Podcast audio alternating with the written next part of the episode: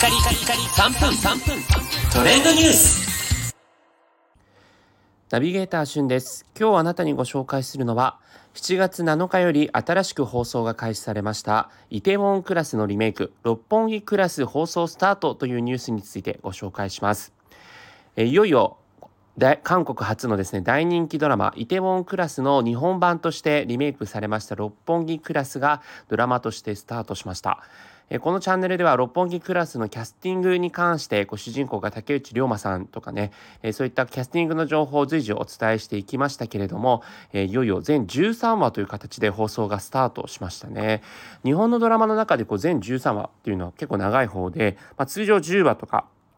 11話とか、たまに半年間相棒みたいなね形でやるドラマもありますが、今回は全13話という形で、もともとイテウォンクラスがやはり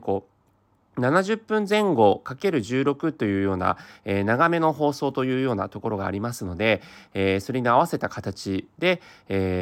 民放の放送の中では異例の全13話という形なんですが、ご覧になりましたでしょうか。これまだ実際には六本木クラスをですね、TVer とかそういったので見逃し配信しているので見ていただきたいなと思うんですが、かなり私が見て印象としては原作にですね忠実に再現しているところもありまして、結構一番びっくりしたのは実際のイテウォンクラスで流れていた音楽をですね忠実に再現している歌があったりとか、今後もですねそういったサプライズが待っているというようなところなんですね。で、実際のイテウォンクラスでは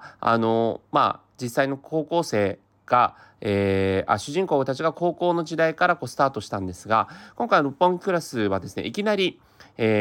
実際にこのドラマの中でもキーパーソンとなりますインフルエンサー役に関して今回平手友梨奈さんが演じるんですが、その平手友梨奈さんがナレーションをして、ドラマがスタートするというようなところで、そこは原作のところとはちょっと違う演出になっていました。実際イテウォンクラスに関してもですね本場の韓国では新進気鋭の天才女優としてチェ・イソという女優さんが3話目から登場したのを一気に飛躍的に視聴率が上がったというところがあるんですね。なので今回はその平手さん演じるね役が早くも2話目からスタートを出演されるというようなところがありそうなので、今後の活躍にも注目というところですね。でなんといっても香川さんが敵役になってますので、